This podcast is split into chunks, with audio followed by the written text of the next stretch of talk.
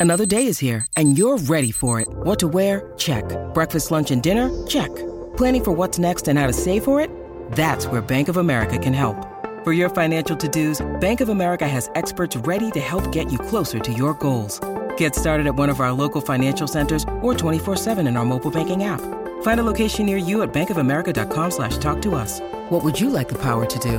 Mobile banking requires downloading the app and is only available for select devices. Message and data rates may apply. Bank of America and a member FDIC.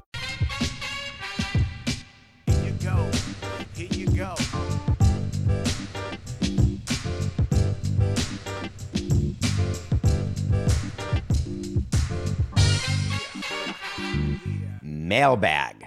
That's the nothing personal word of the day for this final show of 2023. It has been, we started going live January 1st, 2nd, 3rd, or 4th of 2023.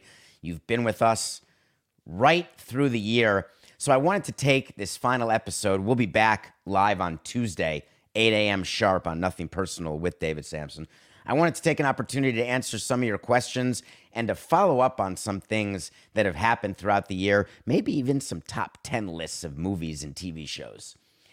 So, davidsamsonpodcast.com. That's how to reach us. You can ask questions also on Twitter at David P. Samson. And we love interacting with you. Coca interacts, I interact. It's great. You have great ideas for movies and TV shows and and topics and your thoughts on the topics. I value all of them. When we started Nothing Personal four years ago, it was October of 19, we wanted to bring you 45 minutes a day of truth, of my truth, of the truth, get you inside the kimono, what's happening in the world of sports and business and culture and entertainment. And we want it to be a little different, not just finding topics to yell about and be a gas bag, but to give you thoughtful opinions where you could make your own educated guess or thought or believe what you want to believe, but at least hear from every side. So, one of the things that we do with our wait to seize, as an example, is we follow up. Follow up is so important. And in this world, and I don't want to in any way speak ill of our industry because I'm honored to be a part of it and honored to have the platform. But follow up is not in the forte of many people. And the reason I love doing it is credibility. I want you to know that I still think about things. And when I tell you things, if I don't do them or they're not happening the way I thought, we'll revisit it. So going into last year, well, it's still this year, but going into 2023, I gave you a list of New Year's resolutions. New Year's resolutions are interesting. You forget about them as soon as you make them. You rationalize away the fact that you don't do them. And then you start again every New Year's Eve saying, This year's going to be different. I'm going to get in shape. That's a familiar one. I'm going to eat better. I'm going to work harder and smarter, a better father, a better spouse or boyfriend, a better person, a better friend. No one does a New Year's resolution. I used to joke in baseball that my New Year's resolution was going to be to drink more because the team would cause me to do that. Who would ever have a New Year's resolution like that? But I want to go through what my eight resolutions were and how I did. And I'm not proud of this, but here we go. I have an apartment in New York City and I've got light bulbs in the ceiling and it's dark and they don't work well. And I told you that I was going to change my light fixtures in my apartment. I had one year to do it and I did not. That's a no. And then I said I'm going to be all smart in addition to watching a movie every day and TV series. There's been such great content that I'm going to read five books and I even named them The Nazi Conspiracy, The Snows of Mount Kilimanjaro, In Cold Blood. I wanted to read them all. I read The Nazi Conspiracy. That's it. One book in a year. It's enough to make Coca crazy. He's such a voracious, amazing reader. Coca read 44 books this year, and I did not read five. I read one. Now, it doesn't mean I don't read, I read every day. But when I'm not reading and preparing for a show, I like watching. But I got to read more. New Year's resolution. Eh, we'll see if that's going to be part of 24. Number three, I told you I wanted to play pickleball for the first time. Guess what? Went to Florida for Michael Hill's wedding, and the day of the wedding, went to play pickleball. And I had totally forgotten it was a New Year's resolution until I went through this list again and realized that I did it. and I am now an addict of pickleball. It is so much fun. I strongly encourage. I don't think it's an exclusive sport. I think that there's pickleball courts, public ones everywhere. Play pickleball. I did. My fourth New Year's resolution I said I wanted to change someone's life. It's sort of a bizarre resolution as I look back on it, but I certainly did try during the course of this year to do things for people as much as I could strangers, people who I know, friends, family. There's somebody who I met online. They contacted us as a fan of Nothing Personal. And they said something to me in Coca that I believe counts as having changed someone's life. They talked about the troubles they were having, the troubles at home, health issues. And they talked to me and Coca about how nothing personal was a constant. And that's one thing that's true. 8 a.m., we've done more shows. I don't even know who does as many shows. We don't like taking days off because we value consistency and quality. And so this person told us that he felt like a different person because of what Nothing Personal has meant for him and the fact that I'm in his ear and on his screen every day to start his day 8 a.m. sharp. So I'm going to take a yes on that. My next Year's resolution was that I would go 14 days without sugar. No chance, toilet pants. I'm pretty sure I didn't go one day without sugar. As you know, I am a candy addict. Wait till you see. I should have brought up for this taping, Coca, what I have in my bag to carry on the plane for this trip I'm taking. And uh, I eat candy every day. I don't think I went, even when I'm sick, I eat candy. And I seem to get sick every June and December, which is sort of bizarre because here's another little nugget about me. I keep track of whenever I'm sick. I put it in my calendar as DPS sick so I can calculate how many days a year I am sick. And to be sick, it means I can't do a show, or if I do a show, I'm sweating and shivering, or I'm just cannot get out of bed. But I did not go 14 days without sugar. That New Year's resolution went right to crapper. Number six, reconnect with an old friend. I don't know if you're listening to this, Mickey Bergeron, but I reconnected with you. We went to high school together. We had a reunion. You were there. I was there.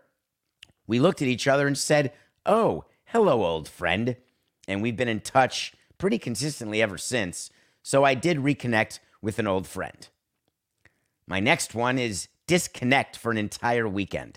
This one really actually makes me upset. I said that I would go a weekend without this appendage that I have, this phone that truly is with me at all times, day and night. Maybe it stops me from sleeping, but I'm addicted to my phone. I'm addicted to the things I do on my phone. I never look at screen time because I don't want to be depressed. That said, I was not able to disconnect for an entire weekend, not because I was jonesing, because I had this false feeling that if I weren't on my phone and something happened, I'd be late getting the news to you, or I'd be late tweeting about it, or doing a episode, or not prepared for Monday's episode where I spend all weekend culling down all the things that happened to do a Monday show. So I felt like I can't disconnect for a weekend. I'm way too important, which is absolute horse hockey. I'm quite disappointed in myself for not having done that. And the last New Year's resolution keep nothing personal going. And we did because of you. So out of eight New Year's resolutions, one, two, three, four yeses, four nos. I guess when you bat 500, you're in the Hall of Fame. But for me, New Year's resolutions, four out of eight, quite unacceptable. So I'm going to try to do better this year. So I want to go through my New Year's resolutions for 2024. Number one, finish the London Marathon. I am starting to train after the new year for the London Marathon. I was supposed to start two weeks ago and didn't because I'm lazy, having done the 48 mile, 48 hour challenge that I did in September. So I've given my body a break, but I'm starting to train after the new year and I will finish the London Marathon. I guarantee that's sort of the fix is in because I will not quit the way I did in Berlin. I can tell you that. Number two, spend one full day with each of my three children. I've been thinking a lot about the passage of time and the, the, the loss that we all have and the deaths that happen in families, the end of runs. And I can't take back the way I was a father during their childhood. They're now 28, 25, and 20. I can't take it back that I chose work and chose to, uh, I always chose work. I tried to go to Little League games and recitals, but I'd have my phone attached to me because God knows if a trade's happening or something's going on in the baseball world, I had to be a part of it. And it's not that I regret it because I made the choice consciously every day. That said, my relationship with my kids has gotten better and better each day because I make a bigger effort to make it so. And I don't want to stop that. And I think the next stage in that is spending a full day with each of them. I hope they agree to it, though their lives are so busy. And that makes me proud that they're doing their own thing, they have their own lives. But I'm hopeful that I will get to spend just one full day with each of my three children. I'm going to bring back the disconnect for an entire weekend, and I'm going to bring it back. I'm going to try to go phone free for a weekend. Will I do it? Maybe I'll do it right the first week of January. Just get it out of the way. That's a New Year's resolution. Next, I want to climb a 14er in Colorado. A 14er is a 14,000 foot mountain. There are a bunch of them in Colorado. And a very good friend of mine, his name is Javier Soto, suffered a terrible loss with the passing of his daughter when she was just a child. And in her honor, he raises money each year since, so it's been twice, that he's climbed a 14er and raised money for charity. I've donated, but I've never done the climb with him. This summer, I plan to do the climb with him. Javier, I'm committed to you, committed to that, committing to continuing the memory of Sophia, your beautiful daughter. So, my resolution is to climb a 14er in Colorado. Next, this one's tougher. I'm not sure I can do this. I'm committing to weighing myself fewer than four times per day. I have a body dysmorphia issue. I do believe I am overweight. I am focused constantly on covering my stomach and looking in the mirror and looking at my neck and weighing myself before and after I go to the bathroom. I am in therapy over that. I am hoping to get better. It is not healthy what I do. I can calculate and I try to imagine how much a bathroom stop is going to help me, how much weight I lose per night when I am sleeping, those two hours I sleep. But I got to try.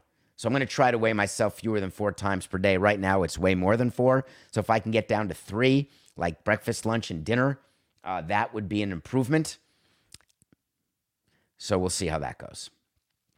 I'm going to try to go vegan for one month. That sort of coincides with the way myself and trying to get healthier and lose some weight, working out more and better and smarter. Going vegan for a month is hard for me because if it breathes, I like eating it. I don't eat pork actually, but I love everything about eggs and cheese and meat. But going vegan is something that it just takes discipline, and I am always testing my discipline. So I'm going to try to go vegan for one month. My next New Year's resolution and eighth is to read two books. That's my seventh, actually. Just two books. Not five, just two. Can you do it, David?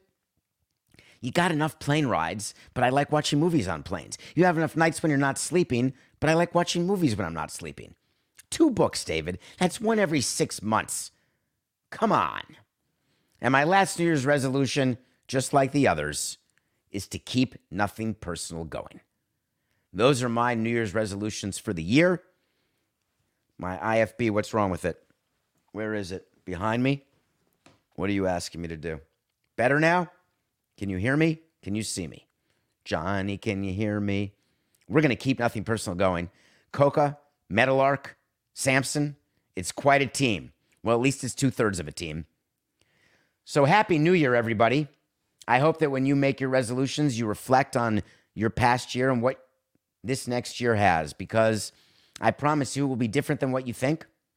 It'll be harder, it'll be easier, there'll be laughing, there'll be crying, there'll be loss. But I hope above all that there is growth. Happy New Year, everyone. Okay. How about this as a mailbag question? I'm loving this, Coca. Hi, David. I love when all questions start with hi, David, or hello, David, or some sort of derivative of that because it makes me feel like I know you. Because you feel like you know me because you see me. I feel like I know people based on Twitter and engagement and stuff, but we don't really know each other. But when you say hi, that's sort of like knowing. Hi, David. Why are some franchises so successful and some are such failures? Is there a secret sauce? I've held off on answering this question for quite a bit because it requires an amount of self reflection that is difficult to do. Because one could argue that I had tremendous success running a franchise and tremendous failures. And I've been thinking a lot about what I did or what happened that would cause a franchise like the one I worked for to be successful or not. And it occurs to me that we need to define our terms.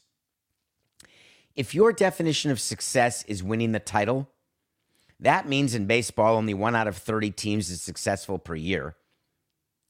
So that can't be the sole definition.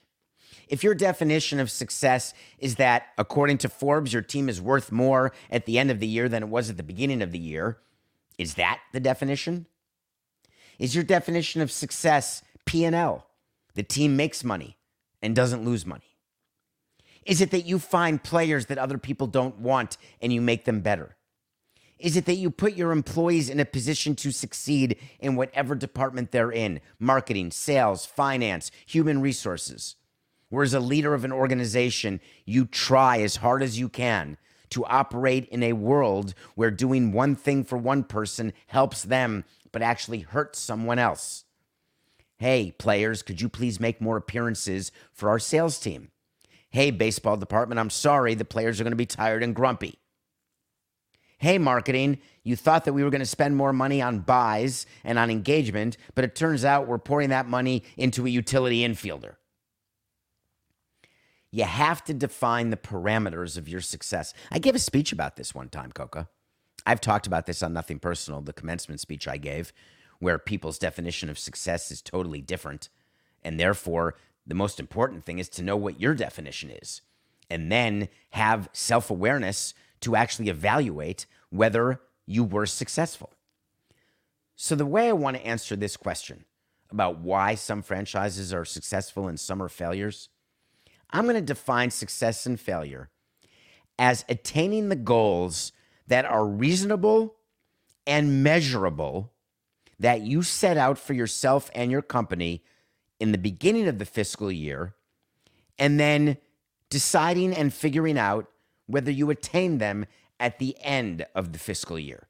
Fiscal year is for business. Many companies have calendar years, their fiscal year, but some don't. We used to have November 1 to October 31 as our fiscal year because October 31 was the last payments that we would make uh, to players. But many companies have January 1 to December 31. Doesn't matter. Whatever your year, year is, you can measure it whatever you want.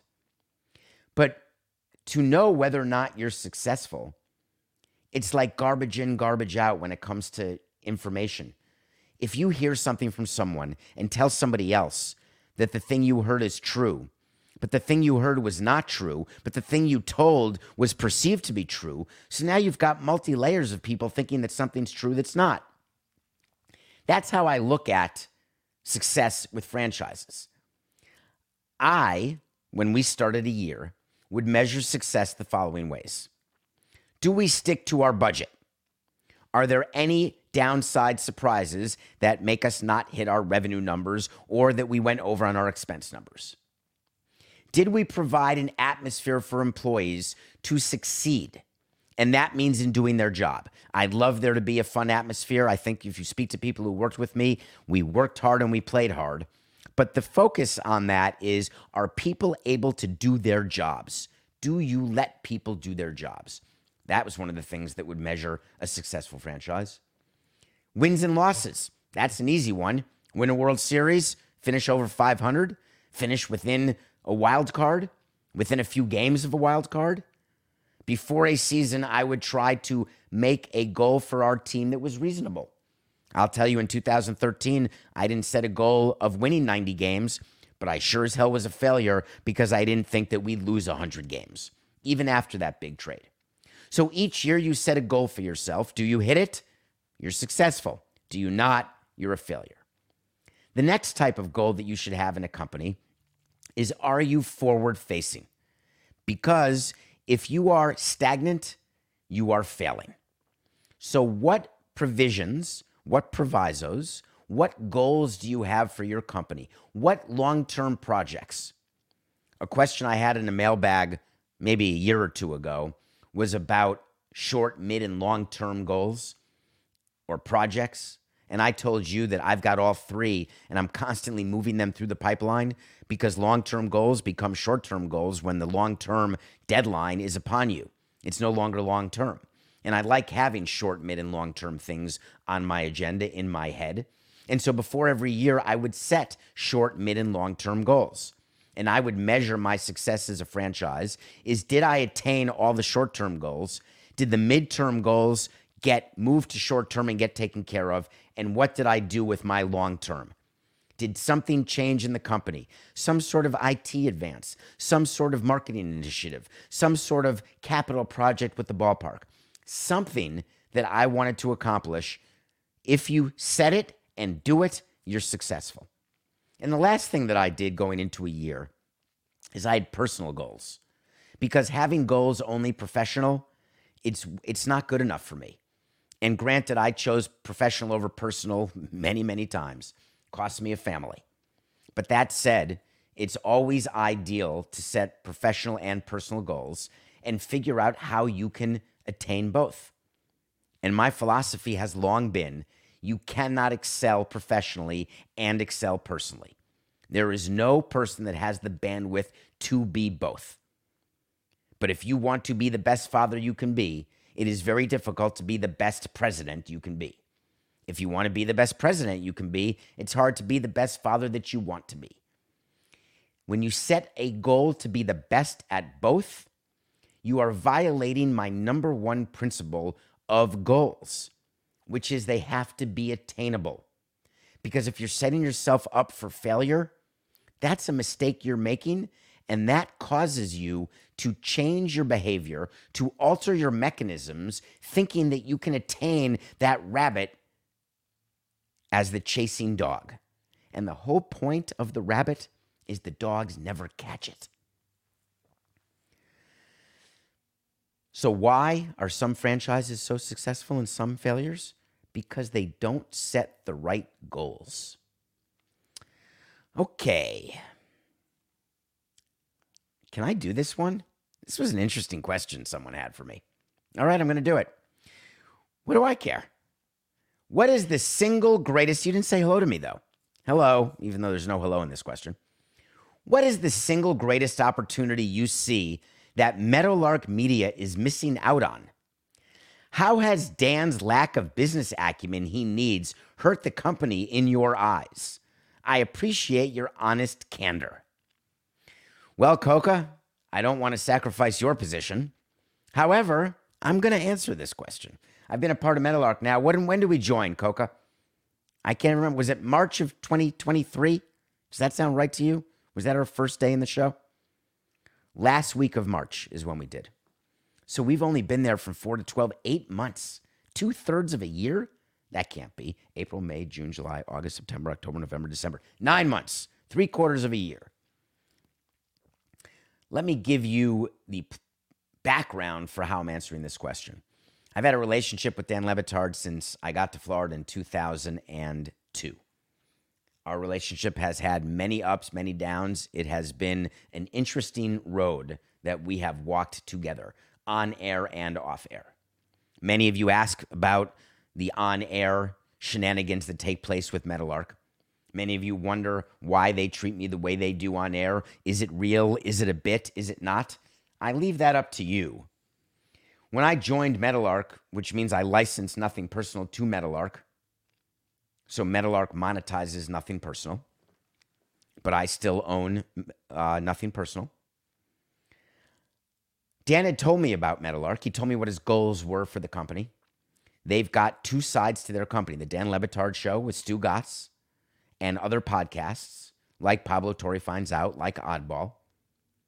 Then they've got another side, which is the scripted and unscripted business that John Skipper focuses on quite a bit, where they're developing shows, developing podcasts like Sports Explains the World, which is amazing, doing scripted series or unscripted series, features, documentaries, and the pipeline is very full in Meadowlark. Dan's show is a rousing success. The partnership that they have with DraftKings, it is a profitable partnership for both sides. Dan takes his platform, which is huge, very seriously. And it is very hard to do a show like his because it's not just a sports show, it's a zany show. It's a show where if you don't get it, that means that you think that it doesn't require an unbelievable amount of preparation, an unbelievable amount of tightrope walking. What you see every day out of Dan's show is the result of decades in the business, trying to figure out what the audience wants and giving it to them. And you show it with your loyalty to the tune of hours a day. It's why I'm so proud you give me 45 minutes a day.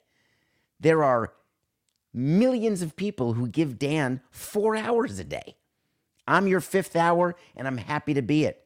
Some people, I'm your first hour, and I'm proud of that too.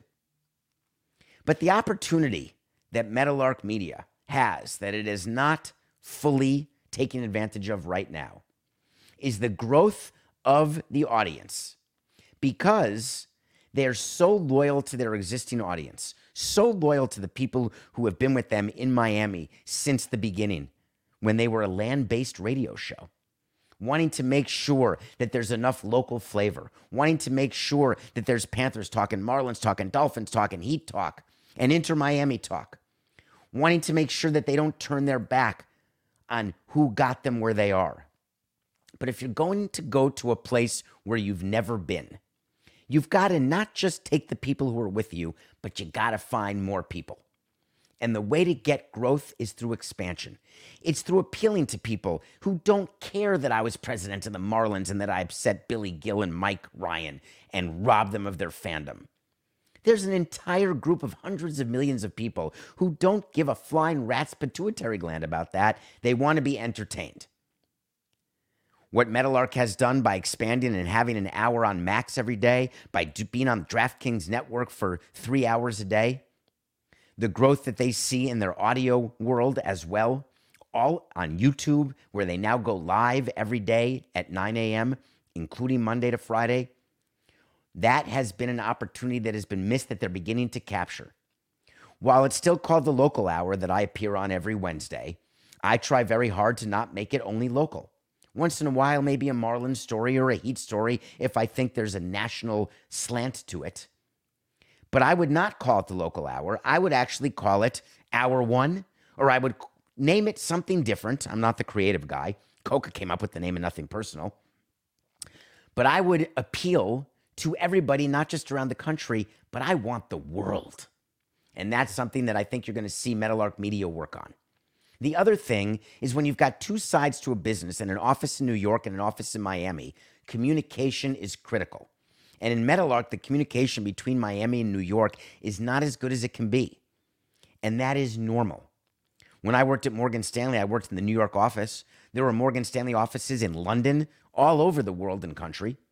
And we had a very hard time having perfect communication between the offices. And there was a feeling when you weren't in New York that you were not on the mothership, that you were missing out on something. And that's the feeling that New York people at Meadowlark have about Miami, and that Miami people at Meadowlark have about New York. Which is the mothership for Meadowlark? You can't have two.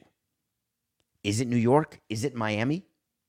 For me, it's always going to be Miami because the heart and soul of Meadowlark Media is the Dan Le Batard show with Stugotz.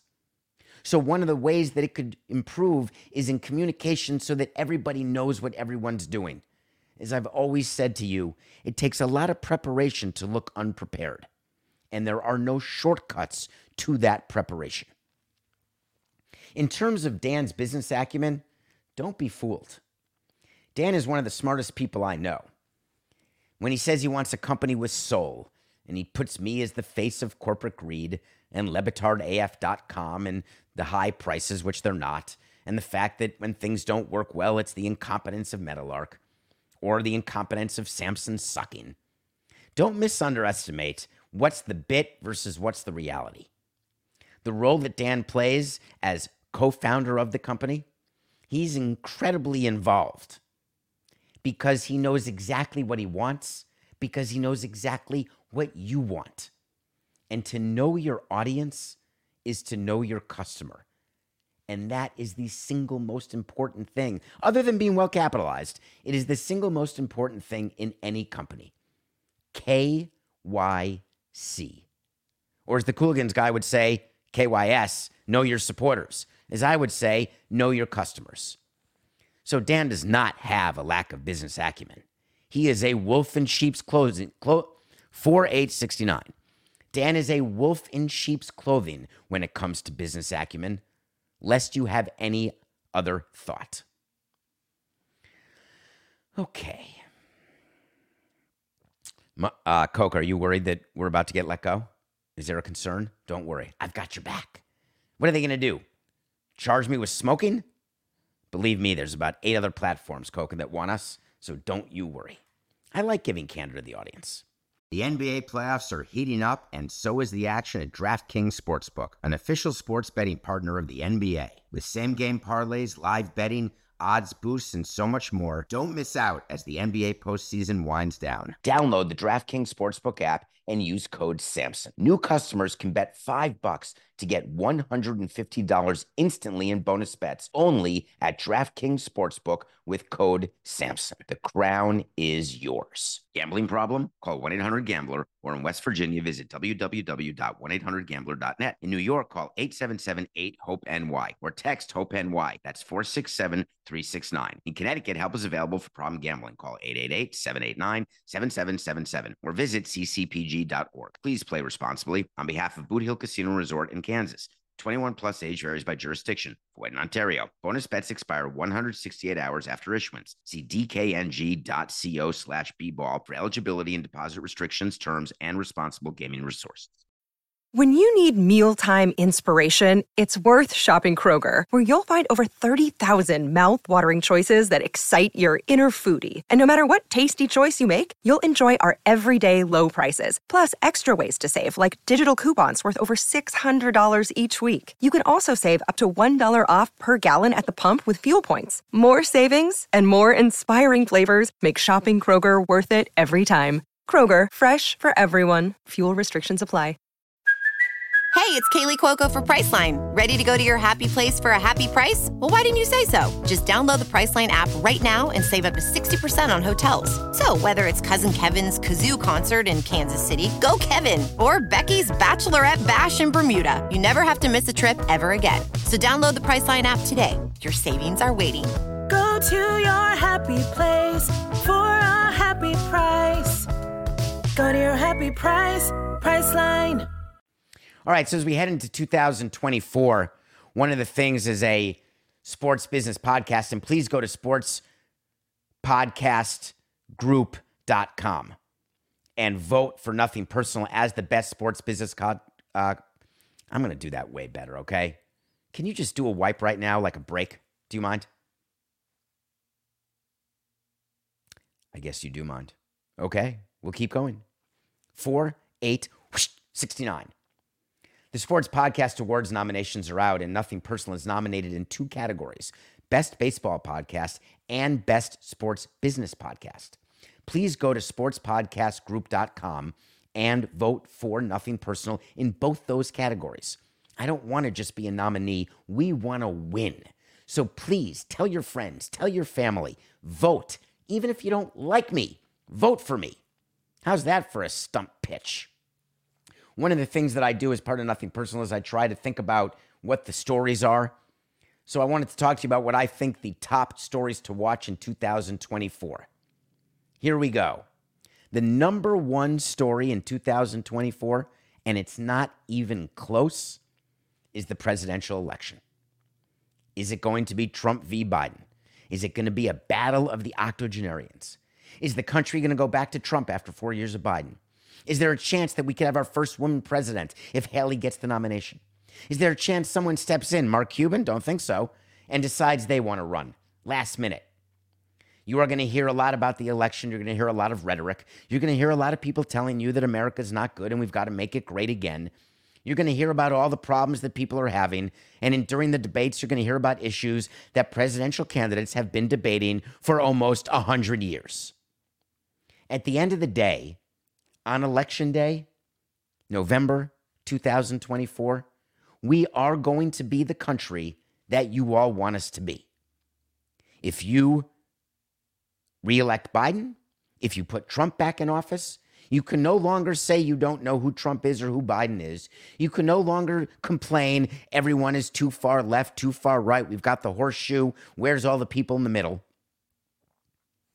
We will know our country. So watch the presidential election. It's going to be difficult. It's going to be trying. There could be some crying, some frustration, but please, no matter what happens, vote. That will be the number one story in 2024. Another story I'm watching, we've talked about it with John Skipper on the Sporting Class, which is another podcast that uh, we do with Pablo. We do it whenever we can, and we love doing it. The NBA broadcast negotiations, you're going to be hearing a lot about it. The NBA is going to be trying everything they can to get as many bidders as possible to hit the triple that they think they're going to hit. And you're going to be seeing what's going to happen is there going to be a merger between CBS and TNT, or better known as Warner Brothers and Paramount? There was just a rumor that a meeting took place that a merger could happen between those two huge global companies. Of course, Warner Brothers is three times the size of Paramount, but Paramount is like a $12 billion company. These are not schleppers. What does that mean?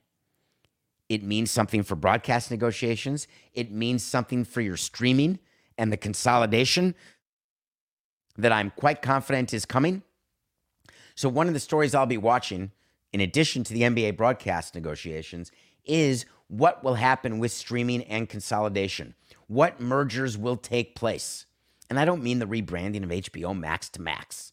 I mean when two companies combine and then what the result is. Because there's only one thing I can promise you about consolidation it's a guarantee. Next, I'm watching RSN Evolution. Will Amazon take over Diamond? Last year's top sports story for me, Shohei's free agency was number two. My top story was the RSN bankruptcy. It continues to be a big story. NHL, they're keeping their rights. RSN's going to show NHL games this coming season, but then the rights revert back to NHL. I believe that Diamond is going to keep showing the baseball teams, and then rights will revert digital rights back to MLB at the end of this year. They're doing the same with the NBA. That deal's already done.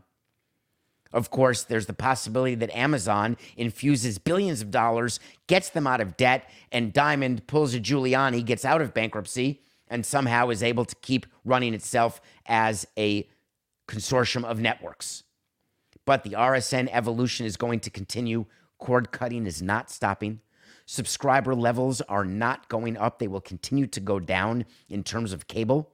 No matter what Skipper says, I do not believe there is an end in sight to the subscribe.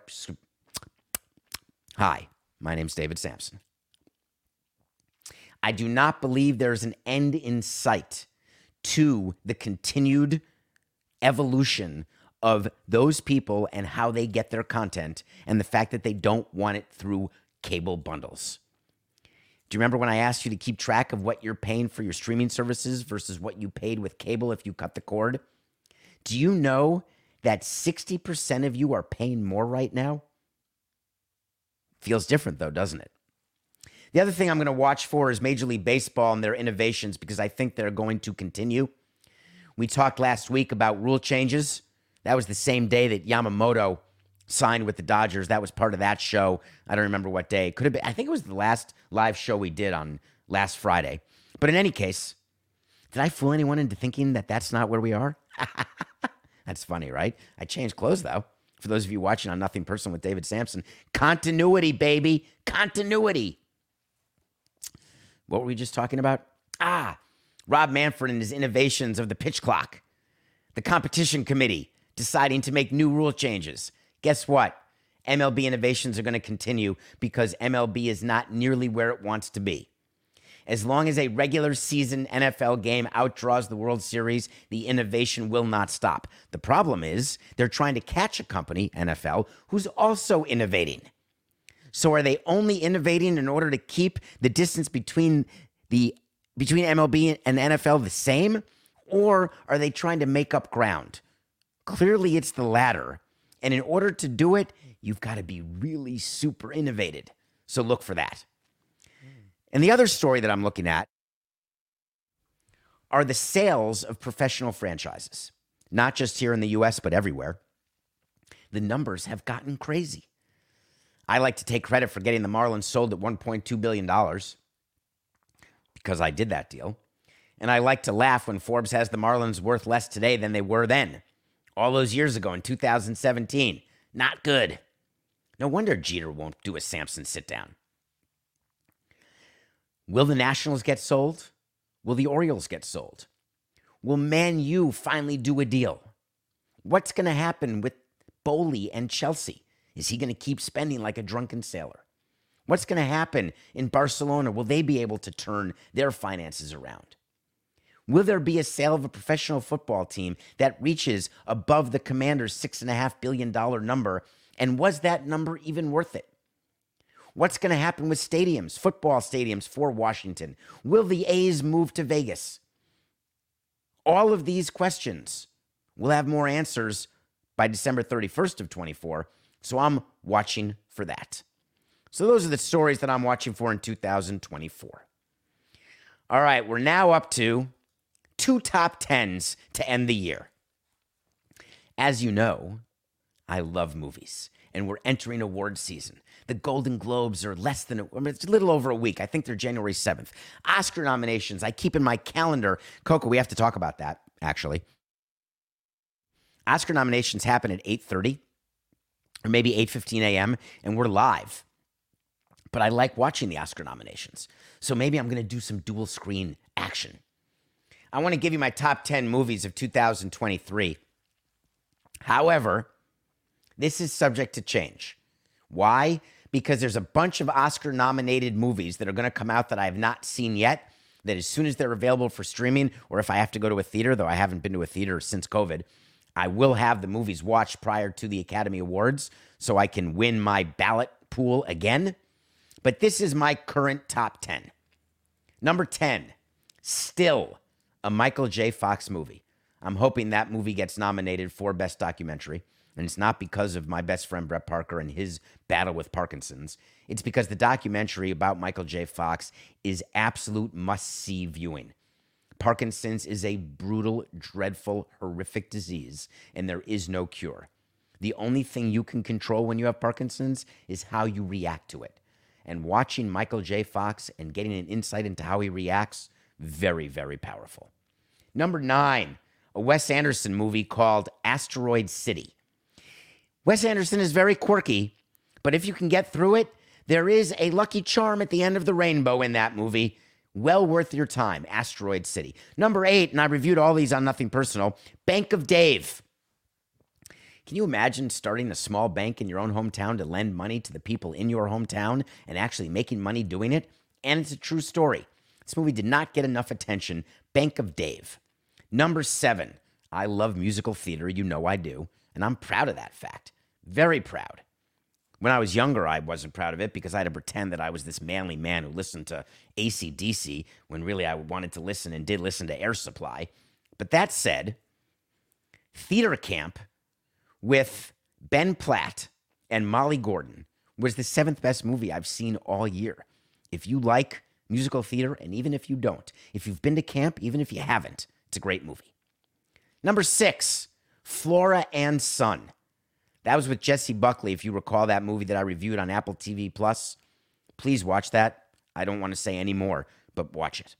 Number five, Jesus Revolution. Kelsey Grammer in that movie. True story. Guy thought he was Jesus, may have been Jesus. All about religion, baptizing, cults. This is a movie that is a true story, based on a true story, and it is compelling, fascinating, and I don't mean like Love Has Won, which was also both as a documentary, but as a movie, I was entertained the entire time. Number four, a movie that I expect to be nominated for Best Picture, among other nominations, a movie called Past Lives. If you don't know what it's about, just know that there are times when you can reconnect with someone and you wonder, what would that be like? Have you ever said that to a, a, girlfriend or a boyfriend? Hey, in an alternate universe, in another world, we'd be a raging couple. Yes, I have said that. Everybody has said that. Past lives, check it out. Number three, I hate to say it because of Adnan, but Flowers of the Killer Moon is number three on my list right now. It is long and I don't care. Treat it as three one hour movies. Watch it. The story of the Osage Indians, the Native Americans. It's a brutal story. Brutal. But the movie is done in a way that will teach you because it taught me. Number two, Barbie. It is not a kids movie. It's going to be nominated Best Song, Best Actress. I Margot Robbie has a chance. Best Picture for sure. Best Director guaranteed. Supporting actor for Gosling not out of the question. Probably guaranteed. Greta Gerwig and Noah Baumbach wrote a screenplay about a doll, about Barbie, about perfect Barbie, with the perfect cast of Margot Robbie. And guess what? It turns out it's a serious movie. And my favorite movie of 2023 so far, asterisk, is The Holdovers with Paul Giamatti.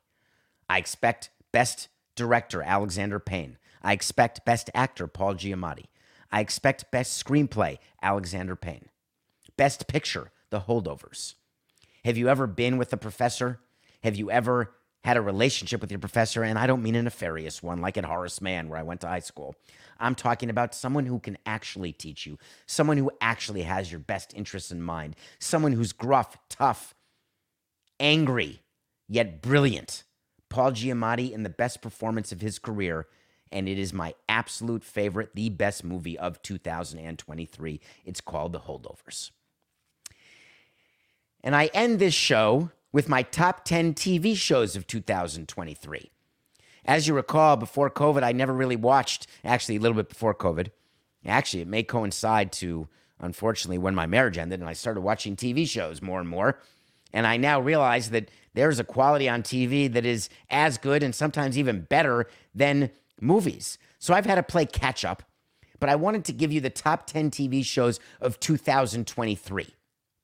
I watched them all in 23 and they were released all in 23. Number 10, Jury Duty with James Marsden. It is, it's going to get nominated. I think it has been nominated for a Golden Globe. It's a movie about a guy in a jury who doesn't realize that he's in The Truman Show. It is perfect. Number nine, The Last of Us. Not a zombie guy. Didn't read the book, but I was absolutely encaptured by every single episode. The Last of Us, oh, it's a video game. What did I call it? Did I call it a book? I meant it's a video game and I had never played the video game and I never read the book.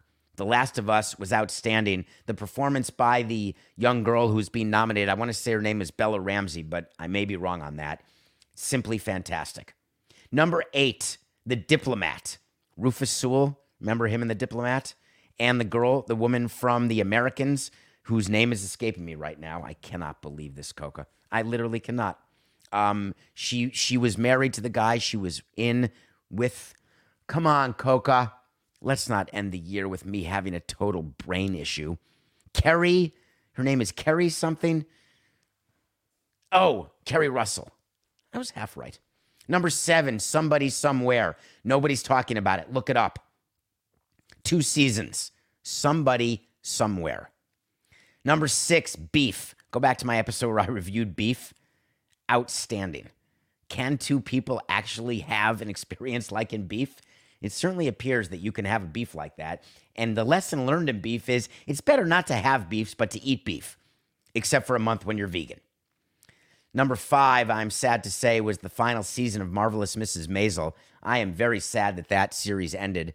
The brilliance of Kevin Pollak, the brilliance of Rachel Brosnahan, the brilliance of, oh, God, the guy who played the father. This is live. I'm doing this live. I have no notes in front of me, and I just cannot remember the name of that amazing actor who played the father in Marvelous Mrs. Maisel.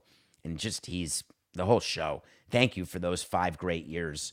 I will not soon forget it. Number four. What was his name? Tony Shalhoub. Thank you. Number four, Hang in there, Coca. We're almost done. Succession, the final season. Enough said. Why is it only number four? Because number three goes to Shrinking season one. Bill Lawrence, thumbs up to you and everyone who worked with you to put that show together. Jason Segel, Harrison Ford. Perfect. Every episode. One of the best series you will ever watch. The strike stopped to season two. I believe they're back in the writer's room. How they will have an encore to season one is beyond me, but you know I'll be watching. Number two was season two of The Bear. The episode with Jamie Lee Curtis in season two of The Bear, which was episode six of this season, I believe, was the single best episode of TV or movie that I watched all season long. The Bear season two did not necessarily have the anxiety of season one, but it had the crisp writing, it had the perfect acting, and it had characters who you looked at and you said, I don't know anyone like that, but I clearly could. It's called The Bear Season 2. And the number one TV show of 2023, and the last thing that I wanted to talk about this year before we head into New Year's Eve and New Year's Day, and I'll see you back on January 2nd, is Ted Lasso. Ted Lasso season three, some of you said wasn't good enough. It was more than good enough for me. I have a Ted Lasso Barbie doll just over there that I got for Hanukkah. I have Ted Lasso everywhere in my life because of not Jason Sudeikis, but because of the character that Jason Sudeikis plays. I don't mistake his personal life for his professional life. It's character that he wrote, that he invented, that he built. When you have run a team for as many years as I had, when you've spent so much time in a locker room, when you've spent so much time studying the human condition and thinking about feelings and trying to make connections, Ted Lasso, as it turned out, was all about fathers and sons. Who would have expected that? Except when you go back and look at all the Easter eggs, where it was a family show from the start, not a soccer show, not a show about being a coach or a guy who's funny with all of his motivational speeches. It's about family fathers and sons, and mothers and daughters, and mothers and sons. And when I spend time thinking about my relationships with my mom, my late dad, the people in my life who were like my father, the people who have meant so much to me for 55 years, the way I try to be with my children, much to my chagrin that I'm not the father I wanted to be, but am trying to be going forward. Call back to the New Year's resolutions. There is nothing that is more interesting to me to watch because I watch these movies and TV shows for feeling, for connection. And the connection I had to Ted Lasso was unlike any connection I've had to any show this year, to any movie this year. That's how deep it cut. Ted Lasso season three. Well, that's the mailbag episode. That's the top 10 lists. That's some answers to your questions. We'll do more mailbags next year. Keep those questions coming to davidsamsonpodcast.com, Twitter at David P. Samson. I want to thank Matthew Coca. He does this show on his own. All the YouTube shorts that you see, all the TikTok videos at nothingpersonal.mpds, the Instagram videos, everything that you see producing the show, he is a one man show. Here's what I should have said about Meadowlark Media. We could use some help because Coca's working himself to the bone. Well, Coca, in about 10 seconds, you're about to be able to have a vacation. And I hope that you regroup, regenerate like Deadpool, because on January 2nd at 8 a.m., we're going to be back and better than ever. Until then, it's just business. This is nothing personal.